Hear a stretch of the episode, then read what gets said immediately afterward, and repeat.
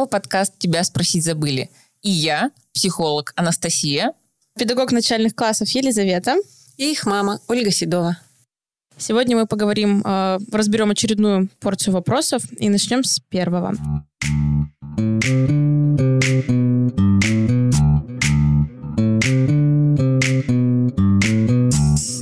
А, звучит он так. Каждый человек хочет выделяться, хочет быть индивидуальностью, никого, ни на кого не похожим. Но мы идем в школу, где у нас определенная форма, и мы загнаны в какие-то рамки э, даже внешней вот этой похожести. Потом мы идем на работу, э, везде этот дресс-код, везде от нас хотят определенного вида. И когда мы, например, выходим уже из всех этих рамок, то мы попадаем в рамки, опять же, от влияния моды, например. И мода диктует, что бежевое пальто это модно, и весь город ходит в бежевых пальто. И получается, что все мы выглядим одинаково, хотя вроде и хотим выделяться. И хотелось бы порассуждать над этим вопросом. Мне кажется, что это, конечно, безумно интересная тема, и правда, начиная с детского возраста мы детей на праздники одеваем темный низ, белый верх, бантики завязываем, и туфельки одинаковые. И точно так же у нас все девочки-снежинки в детском саду, в школе тоже так же. И, с одной стороны, это как бы, конечно, э, дисциплинирует. Это, конечно, настраивает на тот лад, который нужен в той же школе. Но меня-то больше интересует, что когда мы выходим из этих рамок, то ли мы уже разучиваемся проявлять свою индивидуальность, и люди, одетые не похоже, скорее выглядят как фрики, либо начинают проявлять ее путем каких-то татуировок, каких-то окрасок волос. Ну, посмотрите вокруг. Волосы уже каких только цветов не бывает. Все мужчины, даже вот специально по тому же телевидению показывают, что они все подстрижены одинаково, бороды одинаковые. У девушек все губы одинаково уточкой. Волосы нарощены, не нарощены. Господи, мы все, как обезьяны, все друг на друга смотрим и все пытаемся быть похожими друг на друга. Почему так происходит? Зачем? Почему, Настя, вот с психологической точки зрения? Это как причастность к чему-то? Даже посмотреть на Инстаграм девушек, различить жену Джигана, Мота э, и там еще каких-нибудь жен вот этих вот рэперов, когда черные волосы, губы и брови, и вот все, все под копирку. Человек — это стадное существо, и необходимо иметь возможность принадлежать к какому-то э, сообществу, и из-за того, что мы растем именно в этой стандартизации, мы привыкаем действительно. Тут, знаете, есть какой плюс, когда ты одет так же, как остальные, ты не думаешь о том, чем ты хуже, чем ты лучше, ты можешь выделяться, как бы это парадоксально не звучало. Вот у тебя одинаковые бантики, одинаковые там юбочки, кофточки, и ты не думаешь о базовых потребностях, чем я лучше или чем я хуже, а человек обычно сравнивает не свою сторону. Когда ты понимаешь, я такая же, у меня не хуже вещи, у меня не хуже внешний вид, ты можешь здесь расслабиться и проявлять свою индивидуальность. Да, мы можем выглядеть все одинаково, но несмотря на это, внутри каждый позволяет себе быть собой. И сейчас это намного активнее проявляется. Тут не про колонизацию больше, а про то, что да, мы закрыли базовые потребности, и теперь мы можем, кто хочет, тот поет, кто хочет, тот рисует и так далее. Точно так же ведь близнецов одевают. Почему одинаково? Чтобы они не думали о том, что кого-то любят больше, кто-то лучше, кто-то хуже. И при этом близнецы могут быть абсолютно разными. Поэтому нет смысла переживать о том, почему мы выглядим одинаково. Я помню, как когда была маленькая, я была против формы, а сейчас я понимаю, что это очень хорошо помогает. Тут даже не про настройку, да, и не про учебный процесс, а про ощущение себя, потому что одежда – это классный механизм переключения. Вот ты надел свой школьный костюм, и вот ты уже в школе. Вот ты школе, пришел, да. я делал шорты, и ты, и ты теперь спокойный, расслабленный ребенок, а может быть где-то хулиган. Также и во взрослой жизни я подбираю одежду в соответствии с настроением и с местом, куда пойду. Да, ну, кстати, ну, вот школьная форма за и против. У нас актуально сейчас это потому, что идет э, учебный сезон. И, например, вот я со своей стороны, опять же, не знаю, то ли мы были воспитаны в этих традиционных все-таки вот рамках, я всегда была за школьную форму. Конечно, эти дурацкие вязаные какие-то вот эти Вообще непонятно, почему вязаные. Да, вязаные эти жилетки, юбки, эти колготки с катышками, этими с морщинками на коленках. Это все вот так. Ну, я считаю, что все-таки форма, она должна быть. Во-первых, она, правда, настраивает тебя на нужную роль. Она тебя дисциплинирует. Плюс... Э, Ну да, вот это вот разницы нет. Э, кто богатый, кто бедный, все в одной форме. И даже в этом, я считаю, можно выделяться. Например, когда я пошла в первый класс, э, и у нас был бордовый этот дресс-код, и все были в этих вязаных, купленных, некрасивых костюмах, меня мама сшила красивый бордовый сарафанчик. И я ходила одна в бордовом, вроде то же самое, но выделялась. И я считаю, что когда кричат «Нет, мы против формы, мы что, инкубаторские, как она мне поможет учиться?» На самом деле, правда поможет. И это важный вид вот для школы. Я это помню, задает как... другую вообще э, другой вид. И вот быстренько скажу еще про то, что когда у нас были дни свободной одежды, там не то, что приходили, о, я сегодня могу нарядиться, круто, классно. Все приходили в каких-то застиранных джинсах и растянутых майках. Ты смотришь и думаешь, вот ты ради этого хотел от формы отказаться? Я понимаю, ты там показал нам что-то сверхъестественное, а то пришел как мусор выносить. Ну, класс. Я помню, у меня одноклассница была в седьмом классе, она под эту вязаную юбку надевала джинсы, Рваные. закатывала их до колена. Главное, что она была в джинсах. Да, мы так все ходили. Ей было неважно, что она уродски выглядит, но вот это вот самость, она проявлялась таким образом. А мне вообще... У меня девочки учились в той же школе, что и я, и ну, мне было хорошо в этой школе, и я поэтому их повела в эту школу. Нам было не так хорошо в этой школе. Хорошо в этой школе. Вот. И я хочу сказать, что последние годы у нас в школе был такой управляющий совет. Это совершенно новая какая-то такая административная, может быть, единица была. В нее входили учителя, дети и родители. И мы все вместе обсуждали важные насущные вопросы.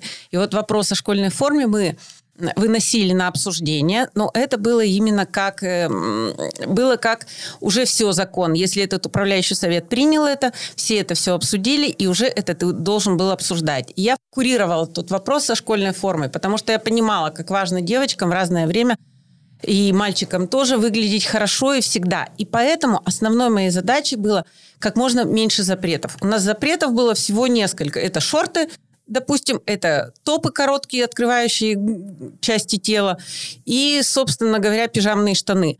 Что все было, у нас было просто прописано, что яркие цвета нельзя, и висел большой плакат, что можно, что нельзя. Все, что было хорошо, красиво, модно – но в нужном да. цвете, Все же какой-то деловой стиль, он всегда нужен. И внутри него ты можешь выдумать кучу комбинаций. Так и сейчас есть актуальность. это очень... Да, да, Я-то да. тут больше еще про стандартизацию, еще про то хотела сказать, что именно когда мы вроде и не должны соблюдать никакие формы, и нас не ставят ни в какие рамки, все так же женщины, модно нарощенные да. волосы, все с черными длинными волосами, модные ресницы, у всех ресницы огромные. Модные вот эти губы все с губами, а женщины в возрасте все обколотые одинаково под одну гребенку. Это ужасно. А я хотела сказать, вот ты сказала, когда уже вроде не надо, а все делают. У меня, например, всегда летом, я вот в школу ухожу в этой белой рубашке, думаю, господи, пусть, будь она проклята, уже не могу. Наступает лето и думаю, о, черные брюки и белая рубашка, это вообще... Прекрасно Это прекрасно выглядит, это так красиво, и я буду так все лето теперь ходить. Поэтому, наверное, это все-таки стоит делать, и это нужно. Не думайте о том, что одежда это единственный способ проявления себя. Если вам классно э, ходить одинаковым, если вы не чувствуете себя в этом замкнутыми, ходите как хотите. Главное, чтобы это было не в ущерб людям другим, не в ущерб каким-то принципам, правилам. А вот еще вопрос. Слушайте, а как вы относитесь к дресс-коду на свадьбе, когда невеста выбирает Отлично! У меня в том году была свадьба. У тебя было красиво, у тебя было три варианта. Но в этот раз мы шли мимо ЗАГСа, и все были девушки, подружки невесты и мамы, и бабушки в синем – кошмар, инкубатор на Я выходе. вообще не понимаю, когда вот подружки невесты именно в одинаковых платьях, а это часто. Ну, короче, я считаю, что вот дресс-код, он нужен, потому что вот хорошая фраза, я прямо ее не специально послушала даже.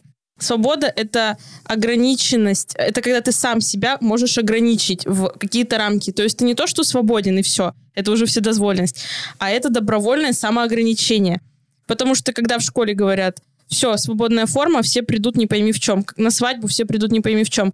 Там дресс-код Black Tie, все придут не пойми в чем. Вот это нам нужно, чтобы понимать и строить рамки. Человек без них, мне кажется, не может существовать. Это и... про ответственность. Да. Я со своим супругом тоже разговаривала, у них на работе нету формы, и все ходят как угодно, там, в шортах и так далее. Сразу вида нет у организации. Да, и никакой. мы вместе с ним что-то ходили по магазину и купили ему такие красивые комплекты. Он ходит нарядным, таким благородным, красивым, и все на него смотрят, сотрудники, говорят, Стас, ты такой красивый. И ему от этого очень приятно. И сразу же это влияет на результаты. Он стал лучше работать, больше работать и продуктивнее Почему этим не пользоваться? И, да? кстати, я хочу сказать, что тоже вот когда все время хорошо выглядишь, не позволяешь себе не причесаться, не накраситься или еще что-то, то ты видишь, что люди, которые идут в твое общество, тоже не да. позволяют себе плохо выглядеть. Как же они будут выглядеть на твоем фоне хуже? И поэтому все вокруг уже выглядят хорошо, да. красиво, и от этого хорошее настроение. Но тут важно еще, что ты это делаешь не для того, чтобы там держать да, марку, конечно. а просто потому, что тебе кайфово. Вот я тоже не представляю, как я могу выглядеть не очень. А в дни, когда я выгляжу не очень, я себя прям чувствую вот фигово. Поехали дальше.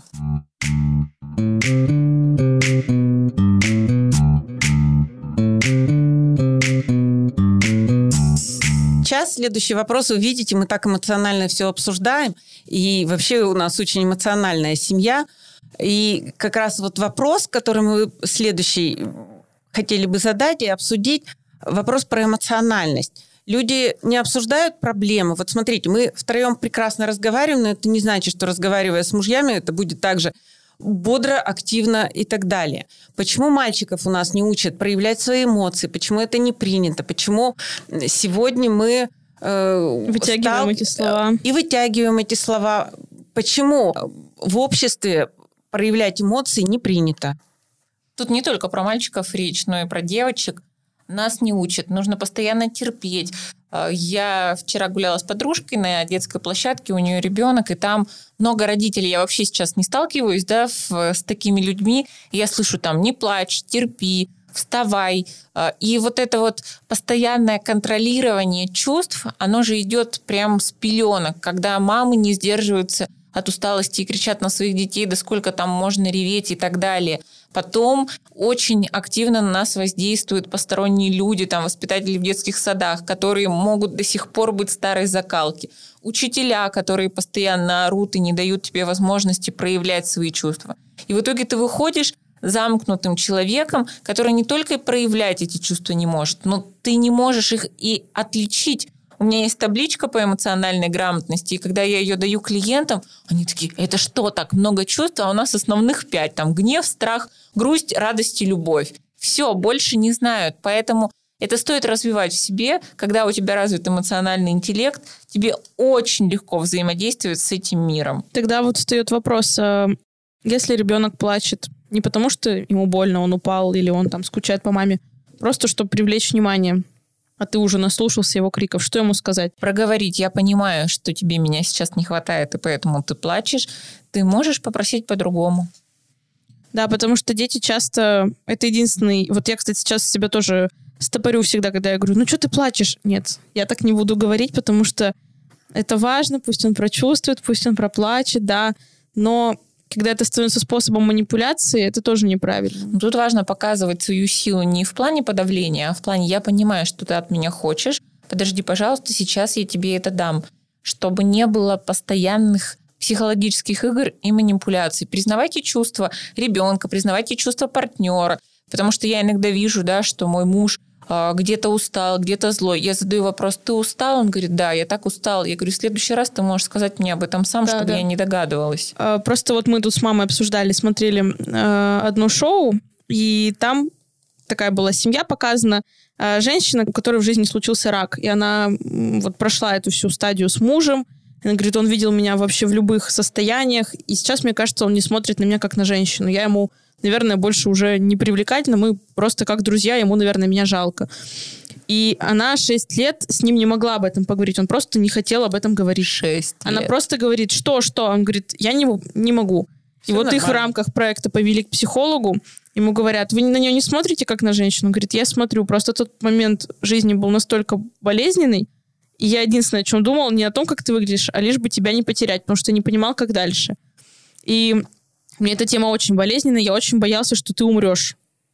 Вот она это хотела услышать, но она 6 лет думала, что она некрасивая, что у нее не те волосы, что она просто сейчас его не привлекает, потому что он просто ей не мог объяснить, почему в наше время, а, и он вот расплакался у психолога, и это было, наверное, тоже сложно себе позволить, эти слезы. Конечно. Потому что это был такой э, этап жизни, но почему надо столько лет тратить на какие-то додумки, догадки, если можно просто сказать ртом, мне было плохо, и поэтому сейчас я об этом говорить не готов. Наше поколение потихоньку дойдет до этого обязательно. И здорово, что сейчас есть и проекты, и, в принципе, семейная терапия. Начните с себя, начните признавать свои чувства, открыто о них говорить. Такое редко встречается, когда я начинаю говорить о своих чувствах с людьми, которые с этим не знакомы, они не понимают. Вообще у каждого человека бывают разные способы адаптации, это именно так и называется. Бывает шесть разных вариаций. У нас существует всего три двери. Дверь действий, дверь мысли и дверь чувств. Кто-то начинает с действия. Сделал, подумал, потом почувствовал. Кто-то чувствует, потом думает, потом делает. И именно поэтому мы не всегда можем с человеком взаимодействовать, потому что он привык по-другому.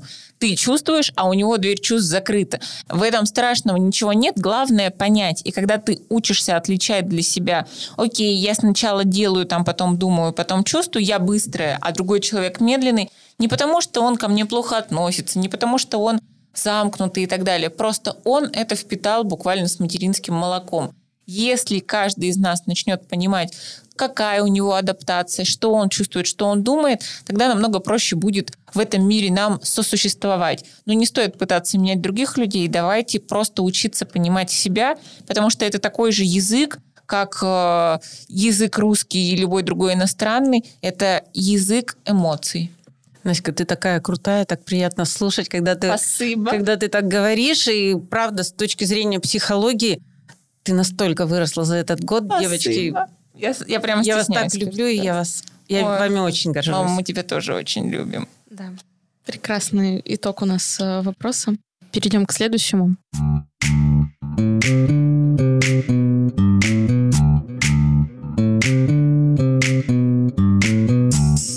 Как отвечать на неудобные вопросы? Вопросы, которые задают нам друзья, малознакомые люди и чаще родственники. Обожаю вопрос. Когда детки, когда замуж, как э, там на личном, что с работой, а почему такая работа.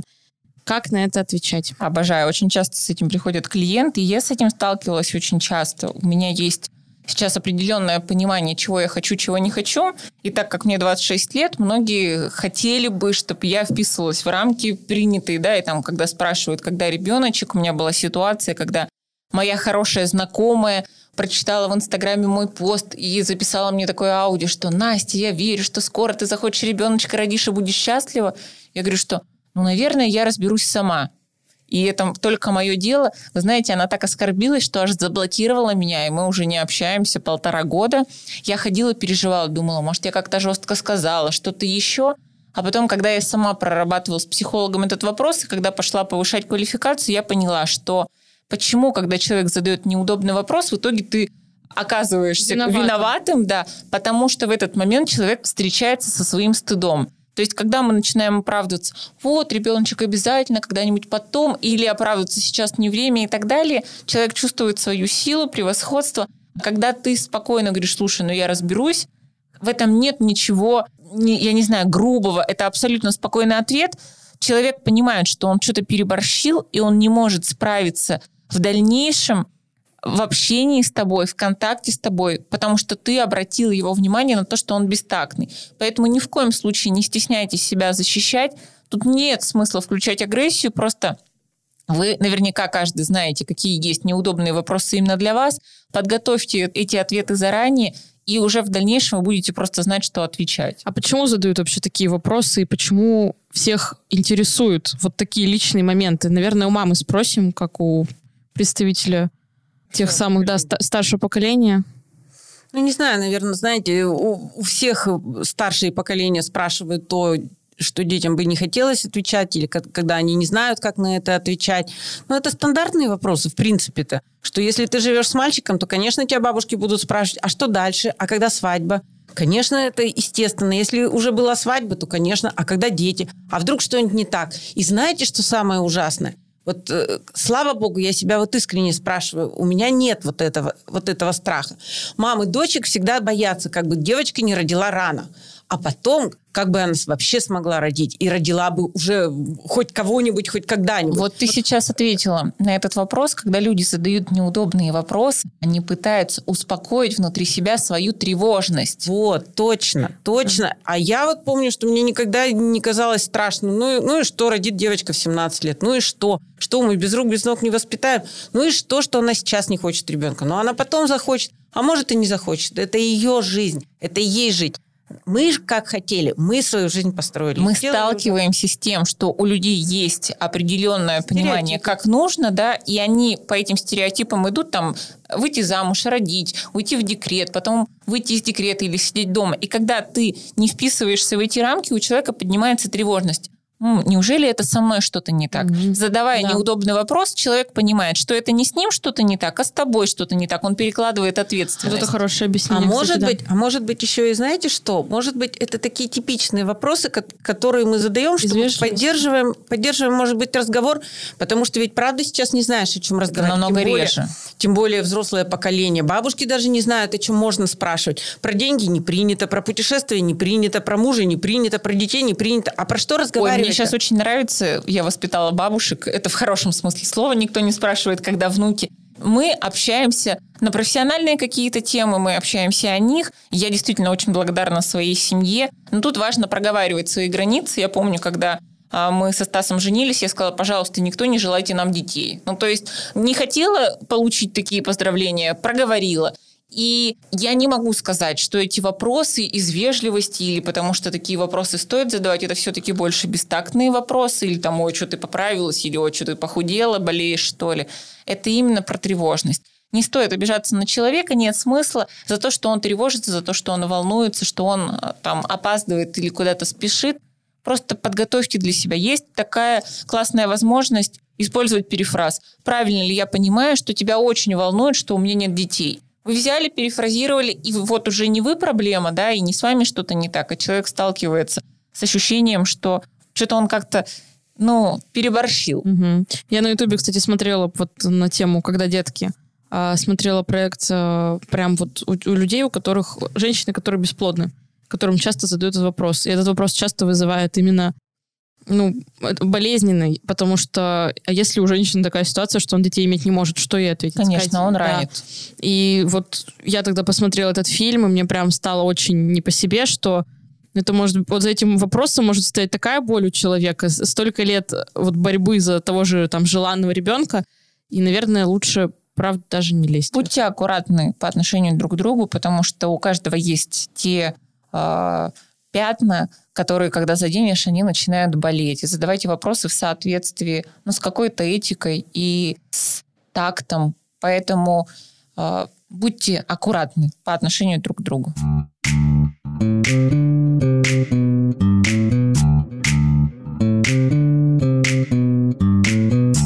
Вот и следующий вопрос как раз вытекает из неудобных вопросов.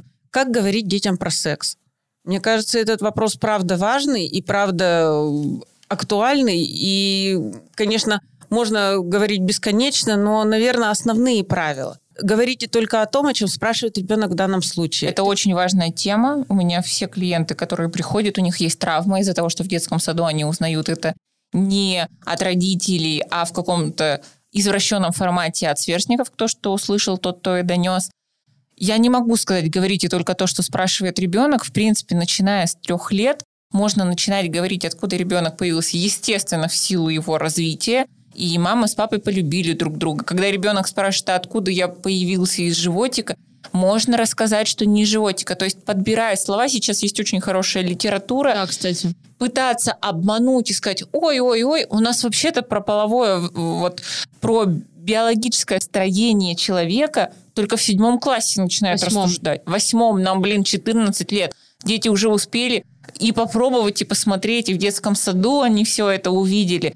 Поэтому стоит говорить лучше раньше ребенка не травмирует, если вы ему об этом говорите, а не если пришел мальчик и сказал, так, поднимай юбку, я должен изучить. Вообще, Нет, ну... вообще у нас нигде не принято об этом говорить. У нас эта тема всегда табуирована, и ни в какой школе никаких э, вот уроков не проводят. И э, когда у девочек начинаются критические дни, это страшно. Они не знают, что это и почему, как устроен организм. И это очень странно, что такие же органы, как руки, ноги, мы почему-то называем другими словами и, и, и как-то прикрываемся стыдливо. Вот я, кстати, я год, полтора года назад прочитала книгу про женскую анатомию и вообще советую вот такую литературу читать, потому что я была многому удивлена. Что за книга? Э, называется «Вива ля вагина». Я Ага. думаю, вы такую знаете э, многие. Это, ну, вот Ну, это современный цикл, да. бестселлер, да. И вот там, правда, там показаны схемы и все, и про таблетки всякие вот... Ну, в общем, там вообще про все процессы не очень подробно и интересно описаны. И абсолютно не стыдным языком. И ты правда понимаешь, это же, ну, это же твое тело. Как только ребенок начинает идти в детский сад, вы готовите его, начинаете называть органы Нет. своими именами органы, потому что э, ребенок не знает, где можно, где нельзя, и когда там ты проговариваешь, что вот здесь тебе может прикасаться только там мама, папа и, допустим, воспитатель, и никто больше. Ребенок хотя бы понимает, э, в какие моменты, допустим, его домогаются, а такое тоже, к сожалению, бывает. И он знает, где сказать нет и где рассказать родителям. Это важная тема. Ну и да, наверное, надо просто в три года ребенку объяснять, что вот мама, папа очень тебя хотели и любили, и на этом остановиться. Детям можно объяснить, что у мужчин и женщин разные существуют клетки, которые, соединяясь, превращаются в ребеночка. А в 10 лет, конечно, уже под- прочитать Уже вместе... поздновато, в Нет. 10. Ну, просто я говорю к тому, что купить книжку и вместе с ребенком посмотреть эту книжку. Я А узнала все о сексе из книги. Это было в четвертом классе. А, Мы Как ходили- поздно. Ну, там это было с научной точки зрения. Наверняка я узнала об этом раньше. У меня была книжка для девочек, там было все написано. Но мне не хватило тогда какого-то диалога с мамой, поэтому... А почему вы не Я, спрашивали? если честно, не помню. А потому что это стыдно. А я, Стыдно я боялась, что когда у меня, типа, вот начнутся месячные, я стану условно готова, вот э, уже, ну, стану женщиной, да, в таком смысле, что мне сейчас будут это рассказывать. Я очень этого... Я прям помню, как я этого боялась. Я очень стеснялась этой темы, я не знала, как Поэтому родители, говорите сами. Ну, вы знаете, вот я хочу вам сказать, я разговаривала с вами на эти темы, и вы правда спрашивали это, и я говорила по мере своим. А вы не помните? Может быть, это значит... Может быть, кстати, я говорила так, что вам было достаточно на том Может быть, этапе. вполне. И для вас это было естественно, потому что я тоже ну, понимала, что для вас это же первый Да, раз, и вы просто- же можете испугаться и так далее. Мы точно с вами это проговаривали. Но вот видите, а у вас не осталось в голове. Ну, это прошло как-то довольно последовательно. Хотя я помню, как и во дворе у нас там что-то об этом говорили, когда мы были еще совсем маленькими. Даже еще, мне кажется, в школу не ходили. Ой, а а, сейчас, а сейчас, когда э, в- там в- в начальной школе уже слушают все, все песни, которые э, 18 плюс, а там явно темы заходят и за это тоже. Но дети уже явно этим интересуются и в не лучшей форме об этом узнают. А я хотела как раз вспомнила, когда Настя эту тему поднимала, и когда я прочитала это, я вспомнила, что э, в садике там в лет в 5-6 мы с мальчиками играли в свадьбы, и все в трусы друг другу заглядывали-то по нескольку раз. А потом я с этим мальчиком пришла в школу, и, и в четвертом классе мы начали учиться вместе. Боже мой, мне Ты было что, это так прям помнила, стыдно. и тебе было стыдно? Да, я прямо это помнила, и мне было это стыдно, и, и я ему не могла год в глаза смотреть и на него лицо поднять. По- Поэтому родители, не стесняйтесь говорить об этом с детьми. Если вы боитесь сами покупать литературу, Лучше, если это скажете вы, чем конечно, какой-нибудь дурак во дворе. Да. Важные темы сегодня снова мы обсудили. Всем хорошей недели. Ставьте нам отметки. Мы ждем ваших комментариев. Это очень греет нам душу. Задавайте вопросы мне в директ, либо а, в описании есть анонимная ссылка. Переходите, задавайте вопросы. Мы были рады с вами поболтать. До встречи. Пока-пока. Всем всего доброго. thank